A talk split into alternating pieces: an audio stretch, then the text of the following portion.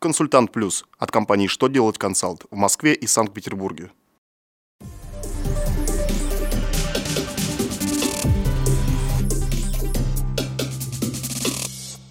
Добрый день! Для вас работает служба информации телеканала «Что делать ТВ».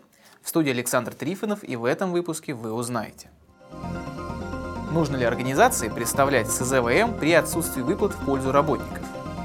Как изменится порядок регистрации и снятия с учета страхователей ФСС? Когда налоговые органы прекратят регистрировать кассы без возможности онлайн-передачи данных? Итак, о самом главном по порядку – По итогам каждого месяца все страхователи обязаны представить в территориальное отделение пенсионного фонда сведения о сотрудниках и других застрахованных лицах по форме СЗВМ.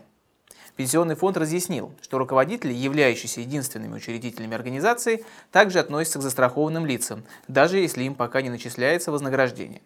Поэтому отсутствие факта начисления выплат в пользу руководителя организации, не имеющей других штатных работников, не освобождает страхователя от представления отчетности. Официально опубликован приказ Минтруда, в соответствии с которым начнет действовать новый порядок регистрации и снятия с учета страхователей ФСС.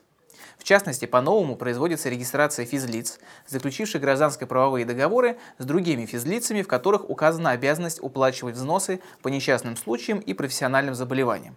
Кроме того, теперь, заключив трудовые договоры, предприниматель обязан в 30-дневный срок после трудоустройства первого работника подать заявление о регистрации в качестве страхователя – также предприниматели обязали снимать с регистрационного учета ФСС при получении данных из ФНС об исключении физлица из ЕГРИП. В порядке указаны и новые правила постановки на учет и снятия с учета обособленных подразделений организации.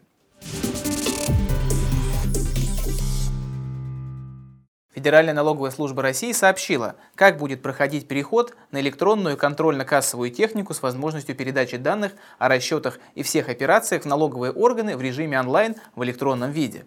Налоговое ведомство обещает, что процесс будет плавным и поэтапным.